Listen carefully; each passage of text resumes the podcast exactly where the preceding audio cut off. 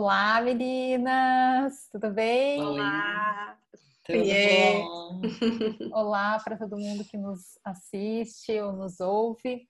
É, hoje nós vamos falar sobre um tema é, que tem o nome de coparentalidade. Mas nós vamos falar da coparentalidade especificamente num contexto de separação conjugal, como foi o tema da semana passada que nós apresentamos. Então, é, o, o, nosso programa, né, o nosso episódio de hoje, ele tem um pouco isso, é uma quase uma continuidade é, do que nós conversamos é, na semana passada. E para isso, a gente vai apresentar para vocês uma história, né? É, uma história de três pessoas.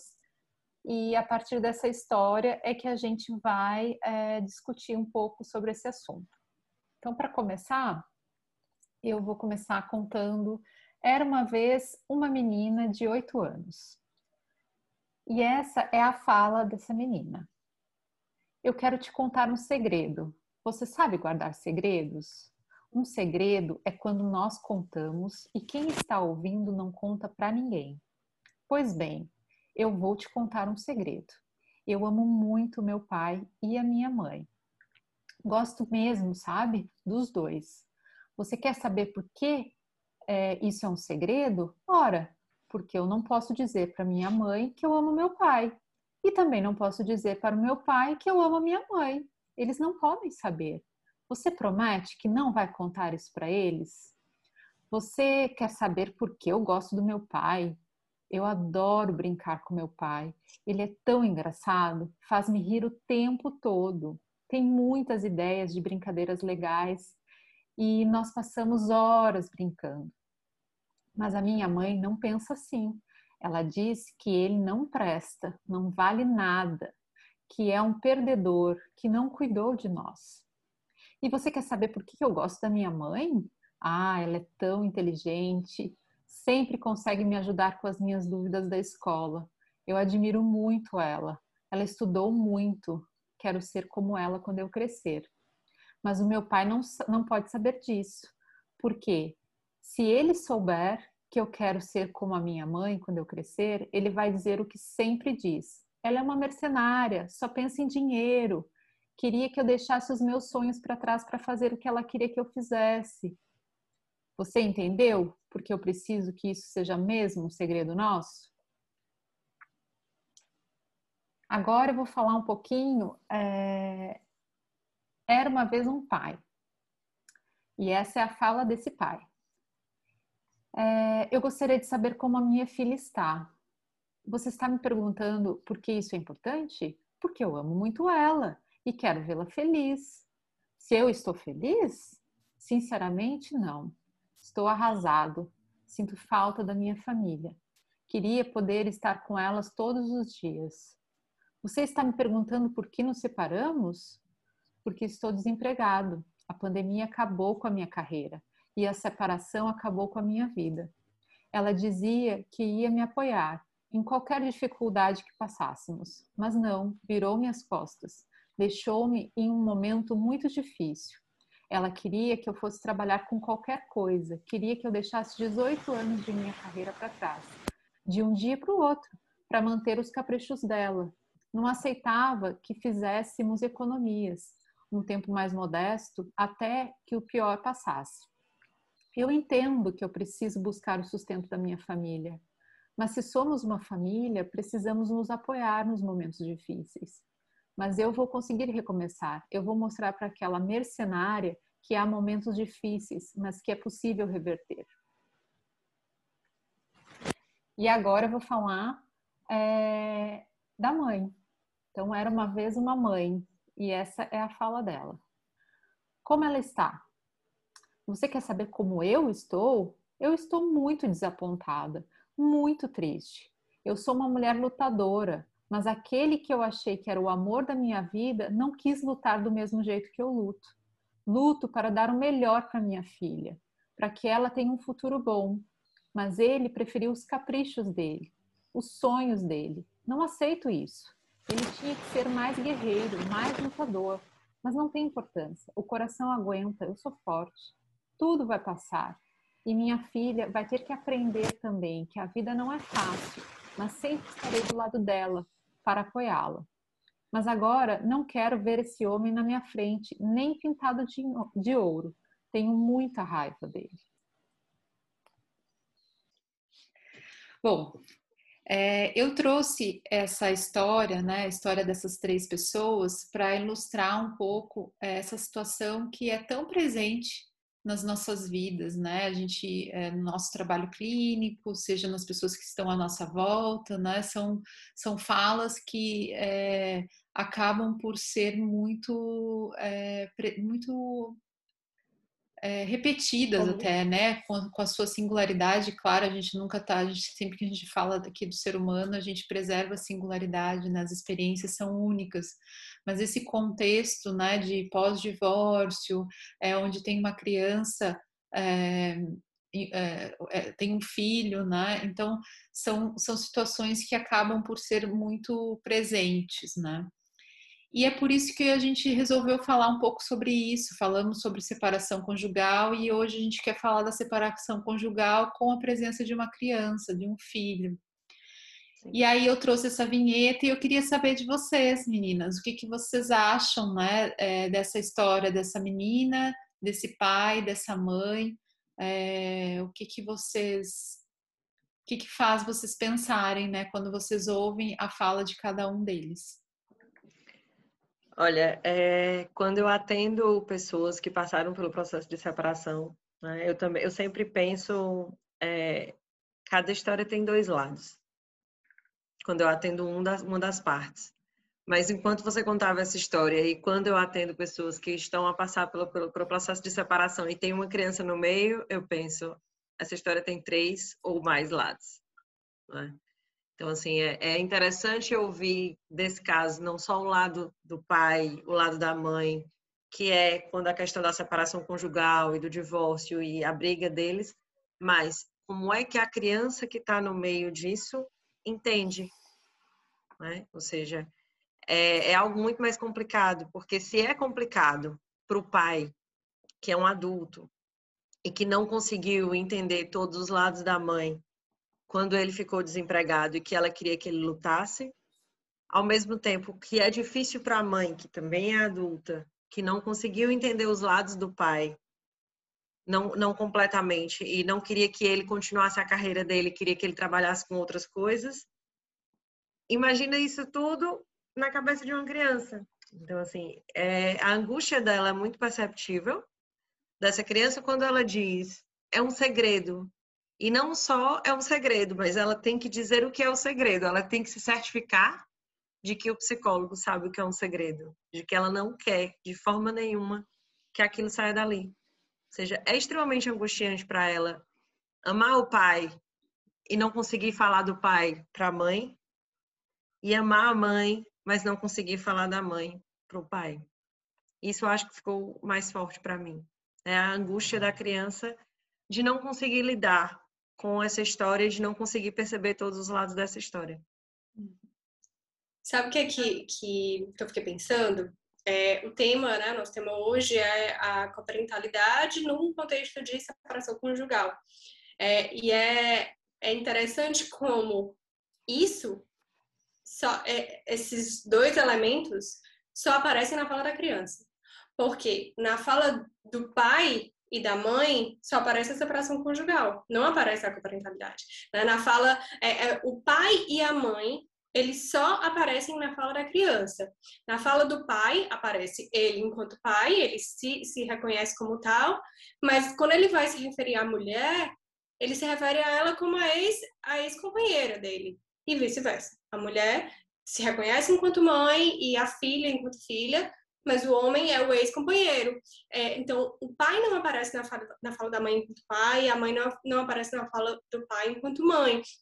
E, e eu acho que isso revela muito do, do, assim, do que a gente quer discutir hoje, né? Que é, que é isso, de que existe o contexto conjugal, existe a crise conjugal e a dificuldade na separação conjugal que a gente discutiu na semana passada, no episódio passado, e existe a coparentalidade, né, onde a gente está falando aí de duas pessoas que têm um, é, têm um filho é, e e essa, é, essa função, que é mais do que uma função, é, se torna parte da identidade da pessoa, né?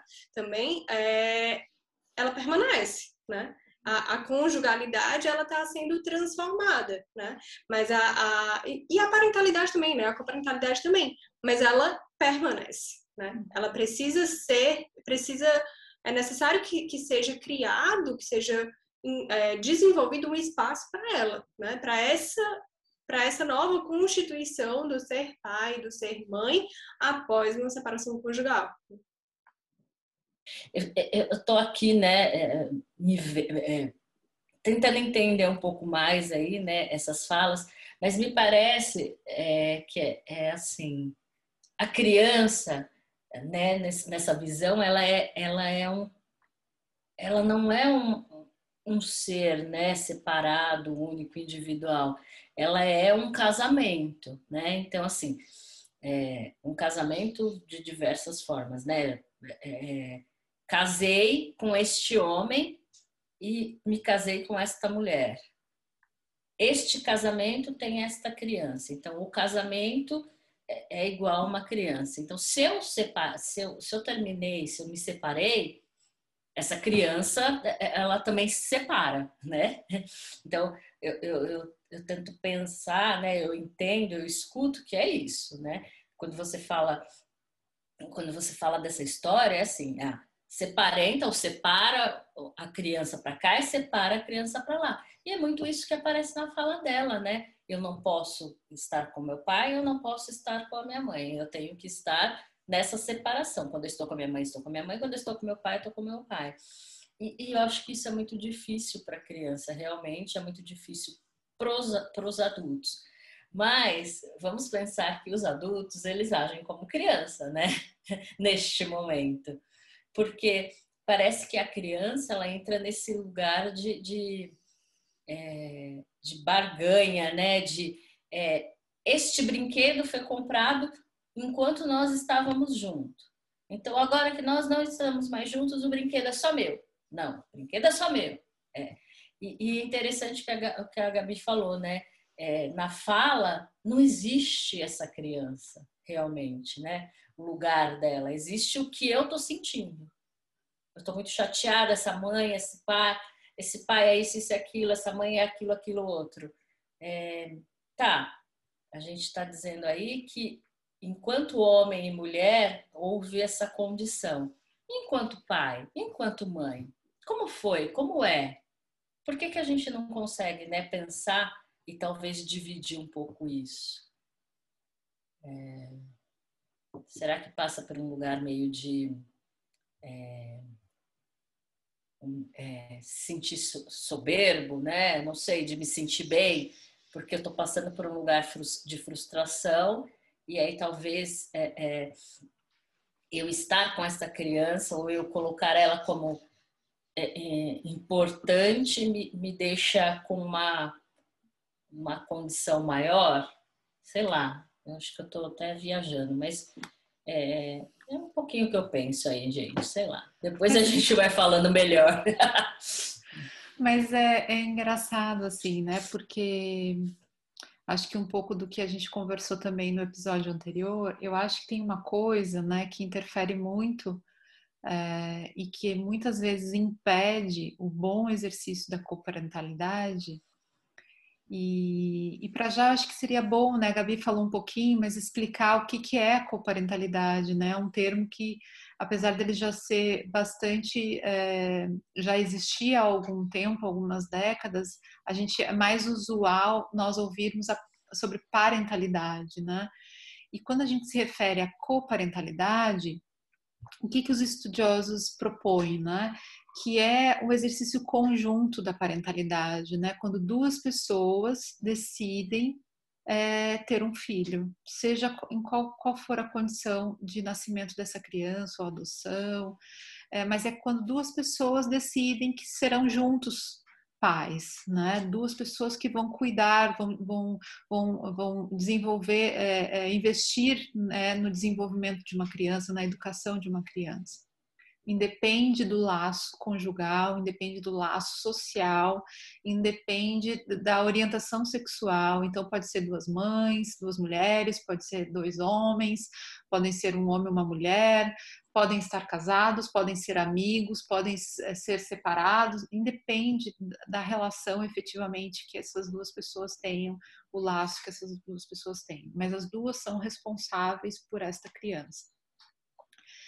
E para que isso aconteça, né, num contexto de separação, eu fico pensando, né, e a partir da fala desse pai dessa mãe que eu trouxe, é, como é que é possível ultrapassar a mágoa, as expectativas, as dores, né, que, que essa separação deixou para esse homem e para essa mulher porque o que a gente viu ali, né, existe uma tinha uma expectativa, né?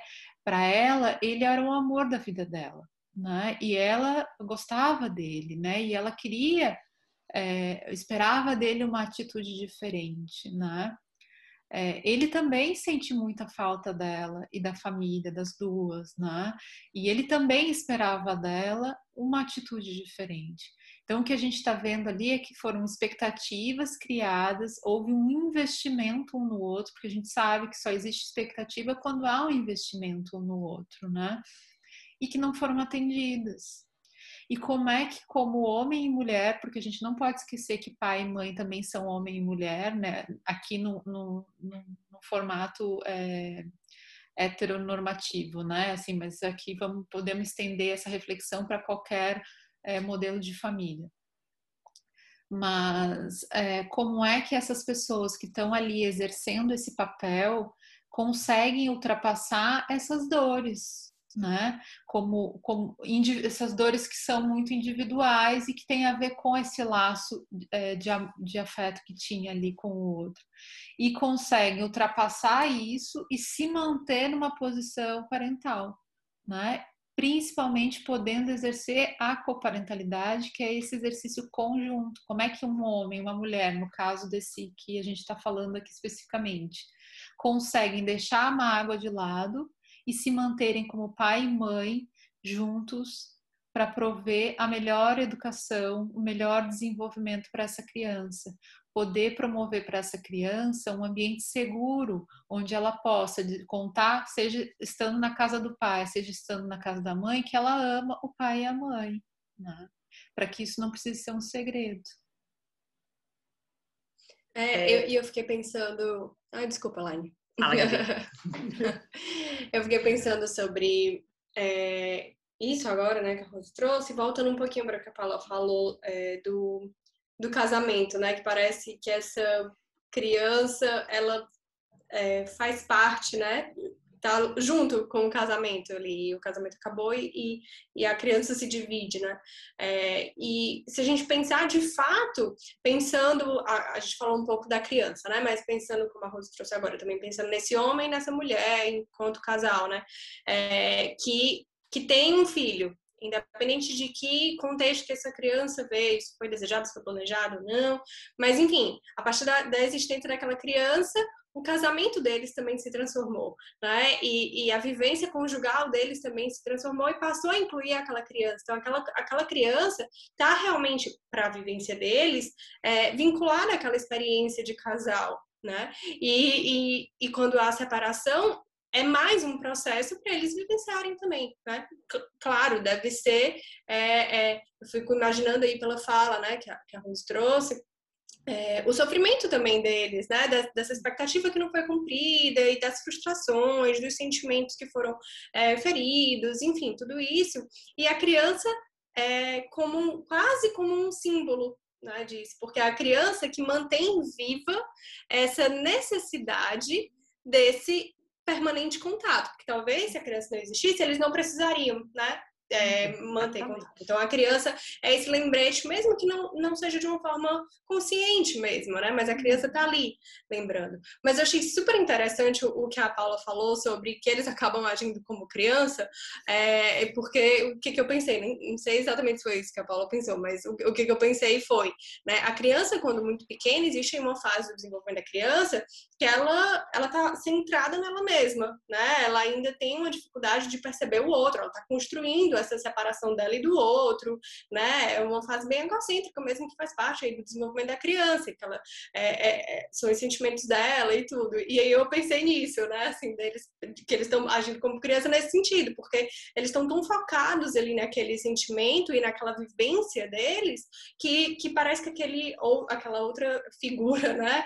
Não não existe descolada deles, descolada do casal, mas eles são adultos. Né? Eles não, não, não são crianças. E aí o que eu quero dizer com isso? Só, às vezes só pelo tamanho, né? É, exato. Mas assim, a gente com todo tá... respeito às crianças, que são maravilhosas. Né? A gente não está invalidando o sentimento deles. É, é, existe, mas a gente está falando de uma outra etapa, de um outro processo de desenvolvimento de capacidade cognitiva e de, é, de emoções, né? enfim, emocional, exato. E, e, que a gente já pode exigir mais deles, digamos assim, né? E que é importante ter esse confronto e essa, é, essa aproximação com a realidade mesmo, né? Eu acho que assim, é importante é, nós validarmos também, né? E ninguém estava invalidando até agora, mas eu digo assim, é importante validar o sentimento deles no sentido de que eles estão extremamente magoados. E de fato, é natural que eles estejam. Né? O processo da separação ainda é um processo polêmico, como a gente falou no, no episódio passado. Então, há aí muita mágoa, há sentimentos misturados, há sentimentos confusos. Às vezes tem saudade, como tem na fala do pai, como tem na fala da mãe, às vezes tem mágoa. Então, assim, e eles ainda não conseguem. É, e é um momento de crise, ou seja, é um momento que, até aquele momento, como a Gabi falou, eles só conseguiam pensar na família enquanto família: pai, mãe e criança. E nesse momento de crise, eles têm que pensar neles e na crise e numa criança. E eles ainda têm que pensar em como a criança está com a outra pessoa. Então, há aí muitas coisas misturadas num processo de crise, né? E é natural que se passe por um momento em que de dor e de mágoa e de confusão, mas é natural também, é importante também que esses pais se lembrem, ou seja, é importante que a gente valide o sentimento deles. Ok, tá tudo bem você ficar magoado que isso aconteceu, mas é importante lembrar o que a Gabi estava dizendo. Você não é mais a criança. Você é o adulto dessa relação. E lembrar uma coisa que muita gente esquece. Parentalidade e coparentalidade nesse caso é bem diferente de conjugalidade. É... Pode ter sido um péssimo marido, o pior marido da existência da face da Terra. Não significa que seja um péssimo pai. Na verdade, pode ser o melhor pai do mundo. Como pode ter sido a pior mulher da face da Terra mas não significa que seja uma péssima mãe. Na verdade, pode ser a melhor mãe do mundo. E não esquecer também que, para aquela criança, principalmente para essa que nós estamos falando nessa história, essa mãe é a melhor mãe do mundo. É a mãe dela. Pode ter sido a pior mulher para ele, mas é a melhor mãe do mundo para essa criança. E ele é o pai. É, assim e, como para a mãe. E tem uma questão de, de, de esse, é, é, essa qualificação do melhor e do pior é algo muito subjetivo, né? Porque assim, se a gente está falando aqui de um contexto onde tem uma mágoa, né? Onde tem decepção, onde tem todo, toda uma situação difícil de lidar, você qualificar o outro como bom ou mal, tem aí um, um um, a gente pode pôr um, um, grande ponto de interrogação, né?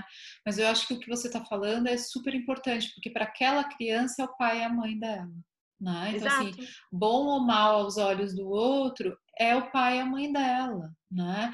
Então, assim, e é o direito dela, inclusive, e de cada um dos pais de poder estar com esse filho, né? De poder é, é, participar da vida desse filho e da melhor forma possível, da forma mais construtiva possível, dando a oportunidade que eles sejam o melhor que puderem, porque perfeitos não vão ser, nenhum dos dois, né? Sejam o pai e mãe nunca são perfeitos, né? Casados, separados, solteiros, vivos, seja o que for a condição, o estado civil, orientação sexual deles, nunca são perfeitos, mas socialmente é cobrada a perfeição de pai e mãe. Mas nunca vão Sim. ser, vão ser o melhor que puderem para aquela criança, né? E poder ter a oportunidade disso, de ser o melhor que puderem. E é difícil você pensar, é, enquanto criança, que a mãe está falando mal do pai. Então, a mãe é a referência, né? E aí, se ela fala mal do pai. Que também que, é outra referência.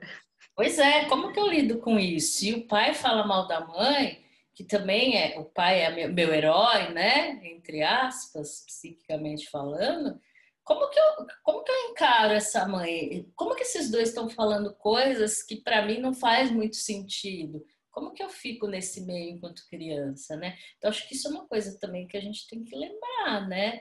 É, como a, como a, como a, a Elaine falou e a Rose fala, acaba de dizer, né? São os pais, né? Por mais que ele eles tenham questões, né? É, a serem resolvidas e entendidas, para mim, enquanto filho, são as pessoas que eu conheço desde que eu conheço, desde que eu sou gente. Então, se a minha mãe fala, isso tem impacto. Se meu pai fala, isso tem impacto de qualquer coisa. Mas quando um fala do outro, o impacto, eu, eu acredito que seja muito mais forte, né? Então, acho que isso a gente precisa olhar, né? Sim, e tem um, tem um outro fator que, é, que eu acho que é importante também, né? Que é a, a, assim, a criança, ela vai aprendendo sobre o mundo a partir do que é muito contado para ela, né? Uhum. Sobre o mundo, sobre as pessoas, né? Então tem como as meninas estavam falando aí, tem dentro das etapas, né?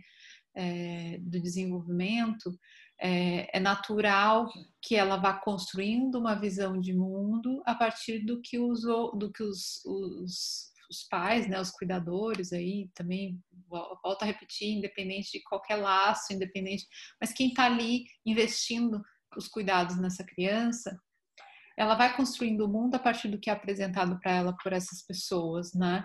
E aí fico sempre pensando também em contextos onde é, eventualmente pode ter uma presença, um convívio maior com um dos pais, né? E aí, e tendo toda essa mágoa aí, qual é a visão do outro pai que essa criança acaba por construir, né?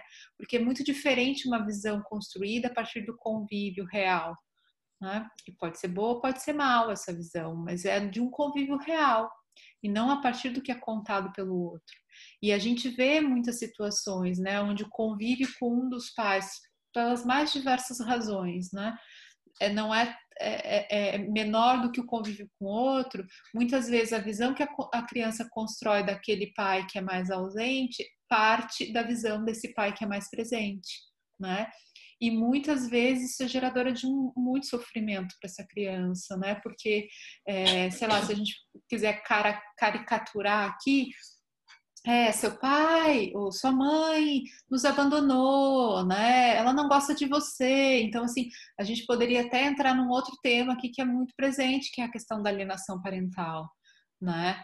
Mas eu acho que é, assim, dentro da, do tema da coparentalidade, um dos principais autores, né, que a gente que a gente conhece, né, que é o Finder, ele propõe que o bom exercício da coparentalidade, ele se ele tenha quatro elementos é, principais, né, que são elementos que estão é, conectados, estão interligados e que é, a gente quer compartilhar isso com vocês no sentido de provocar uma reflexão mesmo, né? Se você está nessa condição é, de ter um filho, né, com uma outra pessoa, seja casado, seja separado, seja amigo, seja o que for, como é que você consegue ter um bom exercício da coparentalidade é, para o melhor desenvolvimento dessa criança e pro, também para o seu bem, né? Porque é, é, muito melhor você poder ter uma sensação de que você está fazendo bem feito algo, você está dando o seu melhor e isso te gera também saúde mental. Não é só para você, mas é para o seu filho também e para o outro, para o outro pai.